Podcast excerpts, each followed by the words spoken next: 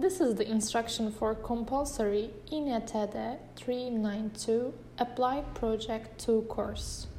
The course coordinator is Instructor Gönül Arslan.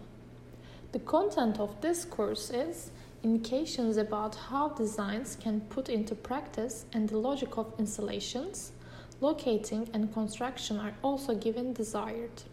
Therefore, curriculum and items are prepared to take aims at this matter.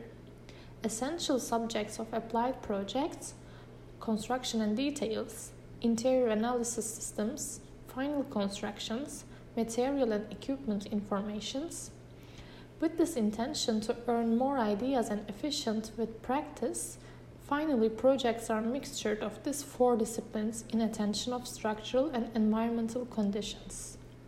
The aim of this course is maintaining the treatment principles of this subject, which has applied projects once, show the ways of making interior architectural projects can become applied. The aim of this course is to prepare projects I wish you a successful semester. Good luck.